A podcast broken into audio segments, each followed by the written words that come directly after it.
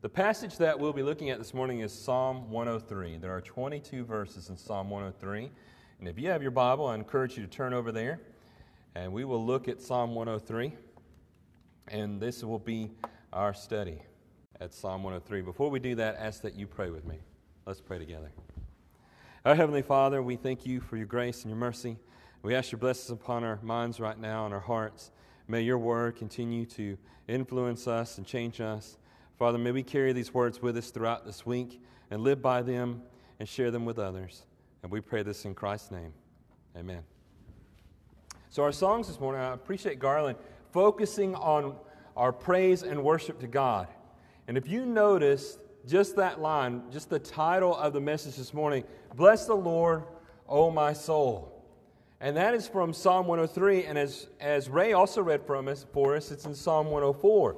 And what is the psalmist saying? Well, David wrote Psalm 103, and he's talking to himself. He's telling himself to worship God. He's telling himself to praise God. And then he tells himself and he reminds himself why. And it's not just for himself, of course, he's writing it as a psalm. I imagine that David's probably had to do that before. Or have you had to do that before? So that kind of brings our, our introduction for this, this morning's message. I told myself to do it. You ever told yourself to do something? You go do it. You encourage yourself, you push yourself to, and sometimes you don't want to. Maybe you need to um, call someone because you might be late on a bill. I don't want to do that. It's annoying. And then I think about other things that uh, I don't want to call.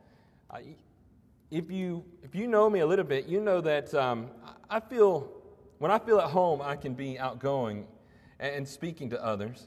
But otherwise, I'm pretty to myself. Uh, when I get away from the church building, I'm kind of shy and I'm quiet and I'm reserved. I have to tell myself to talk, to say something. I have to push myself to do that. When I have to make phone calls, I have to push myself to do that. Now, you might be thinking, oh, yeah, I talk to people all the time and no problem with it. Why would you have any issue with talking on the phone? And, and I don't know, maybe it's a man thing. I, I want my conversations to go more, less than a minute when I'm on the telephone. And if it's less than a minute, I can just text it probably. So that's, that's usually what is on my mind.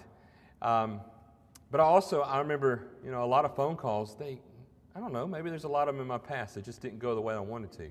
I'd rather talk to somebody. I'd rather see them face to face and talk to them in person.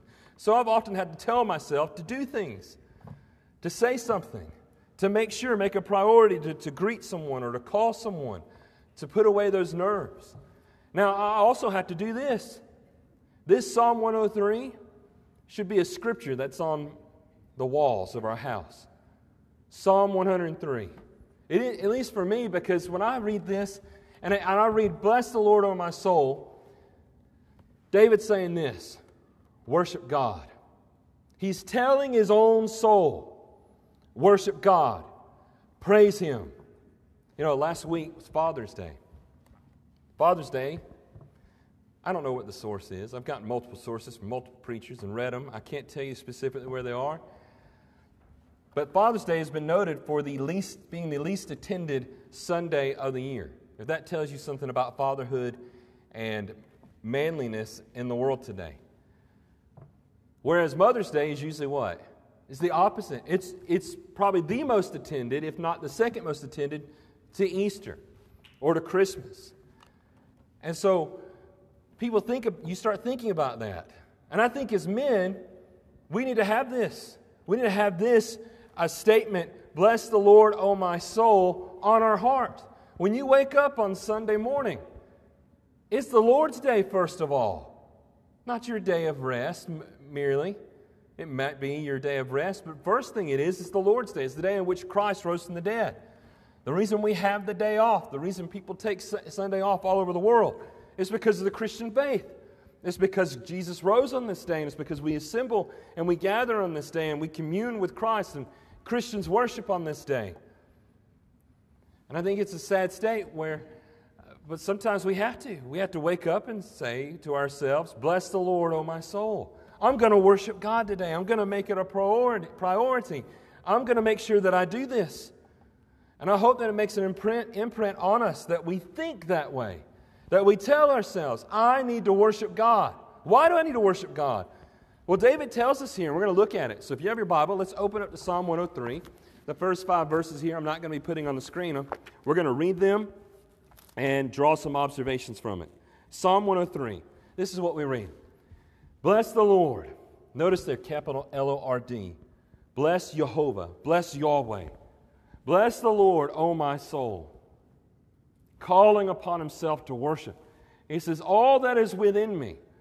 What does he mean by bless, bless the Lord, O my soul? He tells you that, and you got this parallelism that happens through all the scriptures. He says, This is what he means. All that is within me. Bless his holy name. That's what he means. With everything within me, I need to worship God. I need to commit myself. I need to tell myself. I need to command myself to worship God.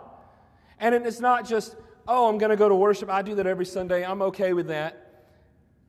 But do you tell yourself, bless the Lord, O my soul, with everything within me? Look at verse 2. Bless the Lord, O my soul, and forget not all of his benefits. Why do we need to do this? There's so many blessings that come from worshiping God. It's not merely to, uh, a lot of people think of God sometimes as a man and think, what kind of man would command himself to be worshiped or praised? Well, God Himself, God our Creator, commands us to because it, it shows us so much about who we are. We're made in His likeness, we're given his, all existence, we have life from Him. Everything we know about right and wrong, morality, righteousness, and everything comes from Him. Everything that we have comes from Him. We worship Him because it's ultimately a blessing to us. And David says, Forget not all of His benefits. And I think that's why people don't worship God. They forget what God's given them, they forget the blessings and the benefits that come from the Creator. Look at verses 3 through 5. What are those blessings? He, see, he says here, Who forgives all your iniquities? All of them. And I love the song that we just sang from Psalm 105. I mean, Psalm 103. Mixing in Psalm 103 um, with what Christ did for us, the forgiveness of all of our sins. And that's the blessing that we have as Christians when we're baptized. All of our sins are washed away. Not most of them, except for that one bad one. All of them. And then he says, He forgives all your iniquities and He heals all your diseases. You remember the last time you got sick? Why did you recover from it?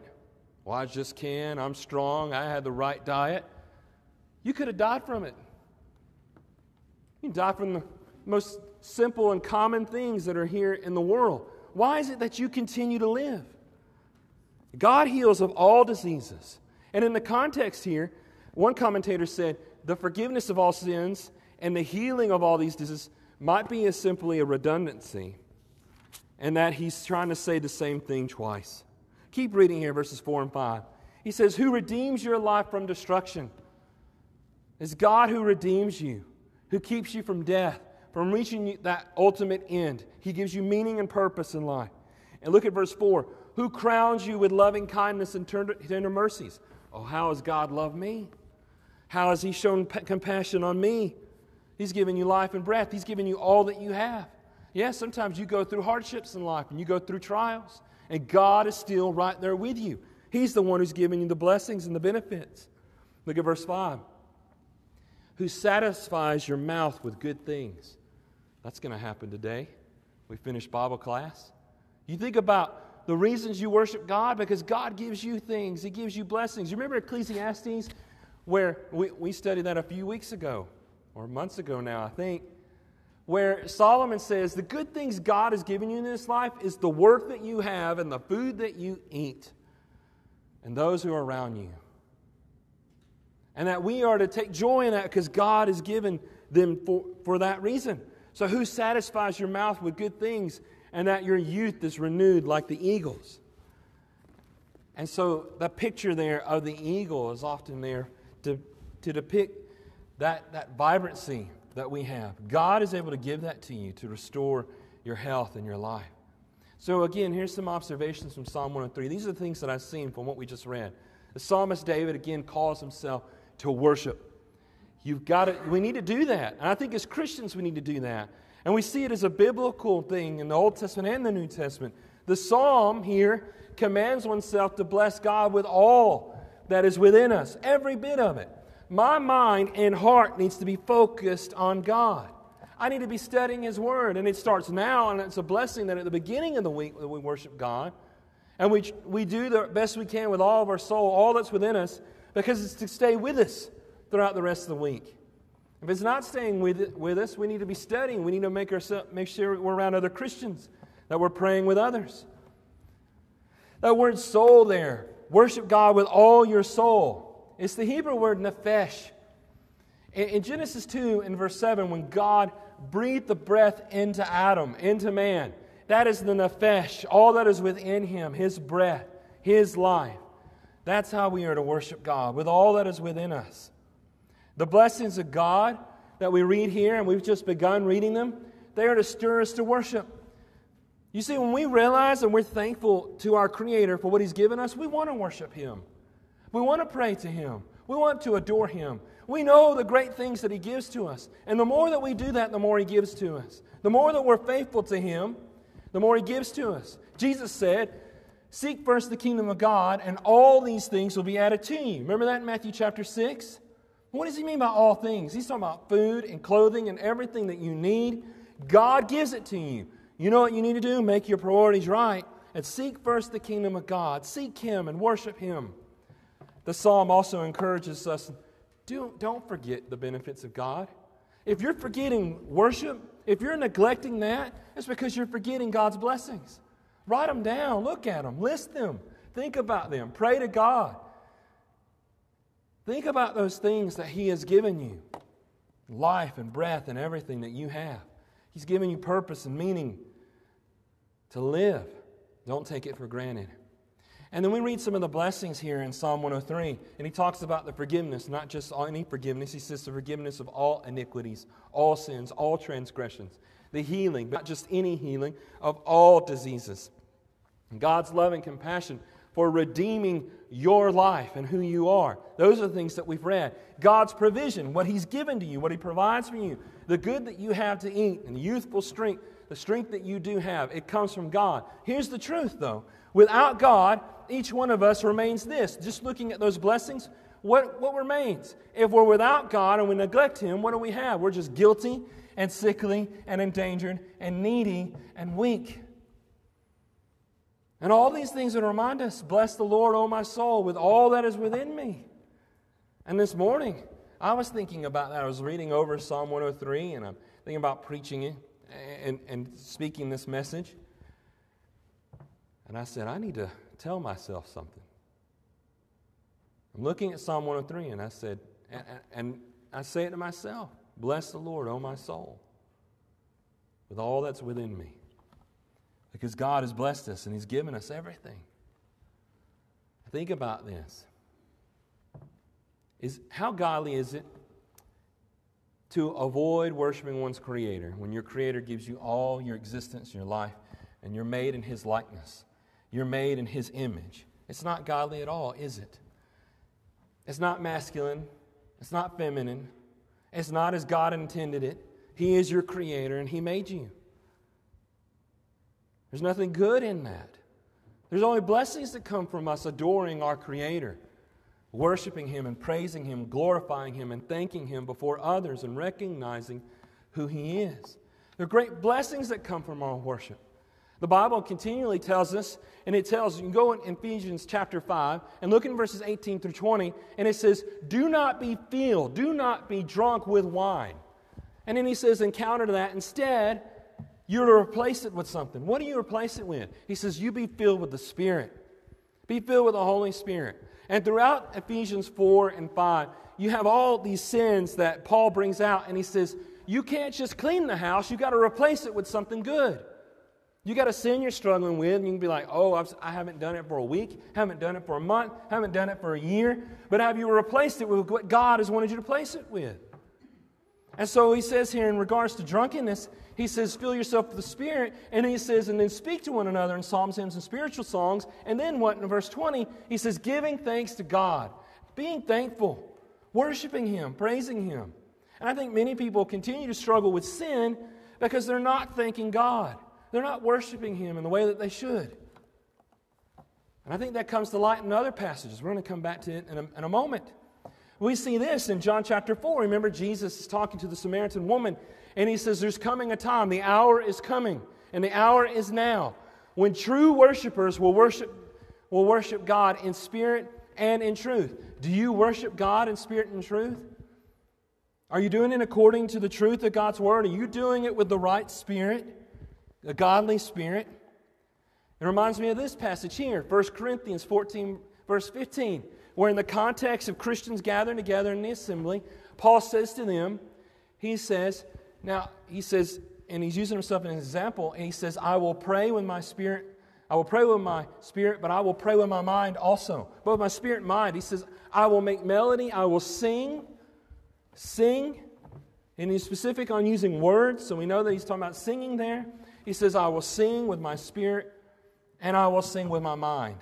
Now, the church there in Corinth, they were singing and, and apparently worshiping and praying with their spirit, but their mind wasn't a part of it. And I think sometimes, depending on what congregation you're a part of, you might be lacking one or the other. Oh, our mind's in it, but our heart's not in it. Or our heart's in it, but our mind's not really thinking about God's word. We're kind of making it up as we go.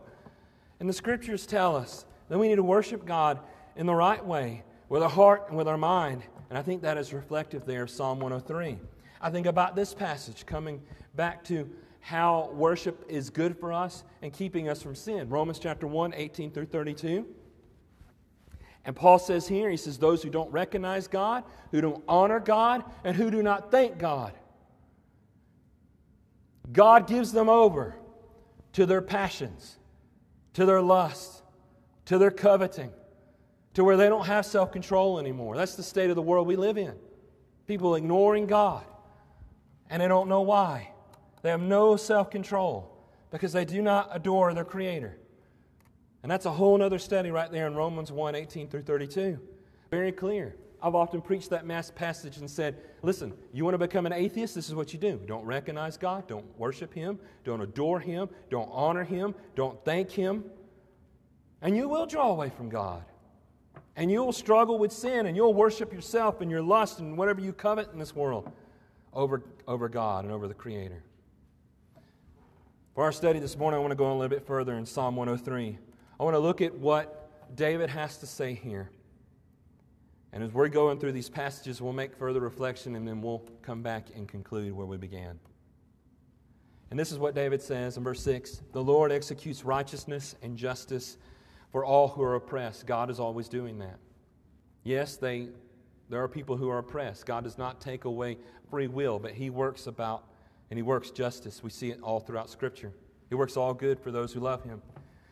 And we continue to read here, he made known his ways to Moses, his acts to the children of Israel. Remember, this is an Old Testament passage. He's saying, God has revealed all the law to Moses and to the children of Israel. And that law is a blessing. He says, The Lord is merciful and gracious. And now David is quoting from Exodus chapter 34, 6 through 7, looking at the qualities of God. You know why you should worship God? Not just for the benefits and the blessings, because of who he is. That he's merciful and gracious, that he's forgiving, he's slow to anger and abounding in mercy. And how many times God could have executed his anger against us because the things that we've got, done, the things that we've, done, we've, we've said, the sins that we've committed, and yet he's merciful upon us and he wants all people to come to repentance and all to be saved. It says here, he will not always strive with us, nor will he keep his anger forever. He has not dealt with us according to our sins. He has not dealt according to our sins. He's been merciful, nor punished us according to our iniquities. He's been merciful upon us. And thank God for that. That's why we go to God and we say, Bless the Lord, O my soul, because we can worship Him. How can I know that God knows who I am? Who am I? I'm nothing in this world. I'm just dust. You ever felt like that? You ever felt alone? You felt like you weren't worth anything? And God's made you in His likeness. He's given you purpose and meaning. He's formed you when you were in your mother's womb. Psalm 139 tells us this. He knows the number of your days. We read this in Psalm 103, verses 11 through 14. For as the heavens are high above the earth, so great is his mercy toward those who fear him, to those who respect and reverence him. As far as east is from the west, so far he has removed our transgressions from us. As a father pities his children, so the Lord pities those who fear him. For he knows our frame. He knows our frame. He knows how we're made, and he remembers that we are dust, that we were created in the beginning, that he breathed life into us. He remember he knows that we're weak. He knows we have struggles. He knows we have hardships. He's not blind to that. He knows that. And he knows that there's good that can come from that as well. I think about this Psalm 103, it continues to put things into perspective for us as we're worshiping our Creator. We don't have many days in this life. You don't know what day you will have. You don't know if you're going to live to see this evening or wake up tomorrow morning. You don't know that. Psalm 103, 15 through 18. This is what the psalmist says, what David says. He says, As for man, his days are like grass. As a flower of the field, so he flourishes. He flourishes. He grows up. He shoots up. And then it says, And the wind passes over it, and it is gone. That's life and his place remembers it no more. You know, once we pass, who will remember us? Well, our great great children, great great grandchildren know our names. Doubtful. It says here, but the mercy of the Lord is from everlasting to everlasting. What everlasting? He means from every generation and ongoing. He means into all eternity to the, the blessing of being resurrected on the last day and the everlasting life that God gives us. This is why we worship Him. This is how we know that He is merciful upon us. He says, On those who fear him, he gives that everlasting, those everlasting blessings. And his righteousness to children's children, to such as keep his covenant, his testament, his contract, his agreement with us.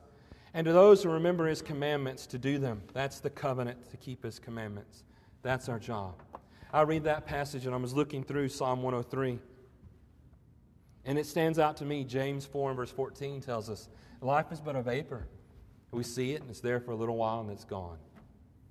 So, what do you do at that time? You know what you do at that time? You worship God.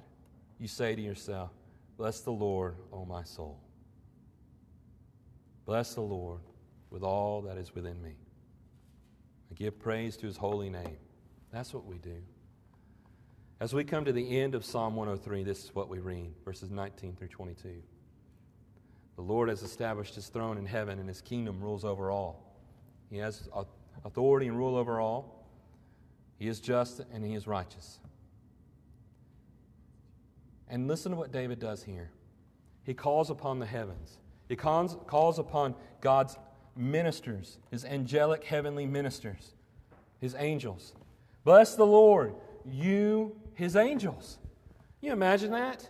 Calling upon the angels in heaven to worship God. Maybe we need to do that. But I think just doing that is a fascinating thought in itself, and we'll think about that more in a moment. But bless the Lord, you, his angels, who excel in strength, who do his word. You know, some of the angels rebelled against God. But those who do his word, heeding the voice of his word, bless the Lord, all you, his host. There's the angels again, you spirits, you ministers of his, who do his pleasure. Bless the Lord, all of his works whether angels and man and all of God's creation, he says, in all places of his dominion. And listen to how he concludes the psalm Bless the Lord, O my soul. You get the purpose of Psalm 103. And maybe we need to get back to calling ourselves to worship, calling ourselves to do that. When we call ourselves to do that, and we tell ourselves, I need to worship God, and I need to worship God with all my soul, with everything that's within me we're telling ourselves, I need to be prepared. I need to be ready. I'm going to get plenty of sleep on Saturday night. I'm going to be ready for Sunday.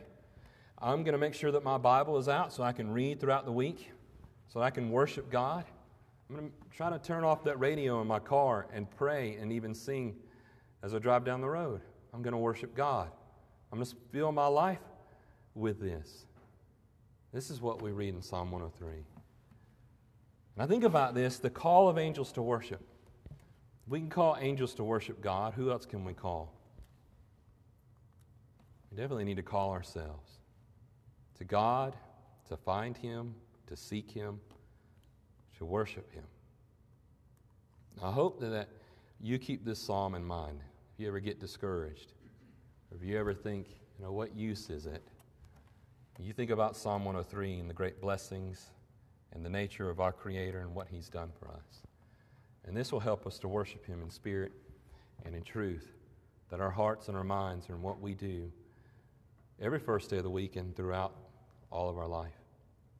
So Jesus revealed this again in John 4 23 24. He says, But the hour is coming and now is when true worshipers, true worshipers, is that you? Are you a true worshiper? Who will worship the Father in spirit and truth, for the Father is seeking such to worship him. That's what God wants. God is spirit.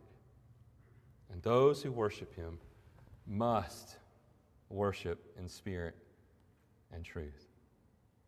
In Greek, I was reading over the text this morning, the Greek text.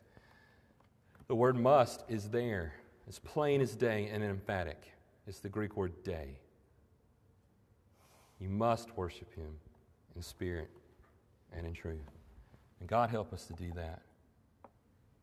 May we all worship God and call ourselves to worship him with all of our soul. I encourage you this morning, if you're not a Christian, that you become one. And if you're looking and willing to call yourself to worship God, we encourage you to become a Christian. The Bible says the, why you become a Christian. You believe, believe that Jesus Christ is Lord, that He rose from the dead, and believing that you confess with your mouth, and having made confession, that you bury your old self in sin because you've repented of your sins. You bury that old person in baptism, and God does the work and raises you back up. He washes away all of your sins. Colossians 2 verses 12 through 13. Jesus says in Matthew 28, that's when we become a disciple, a follower of Christ. You remember Jesus commanded his disciples? And he says, Go therefore, make disciples of all the nations, baptizing them in the name of the Father and Son and the Holy Spirit, and teaching them to observe all things that I've commanded you. And behold, I'm with you always, even to the end of the age.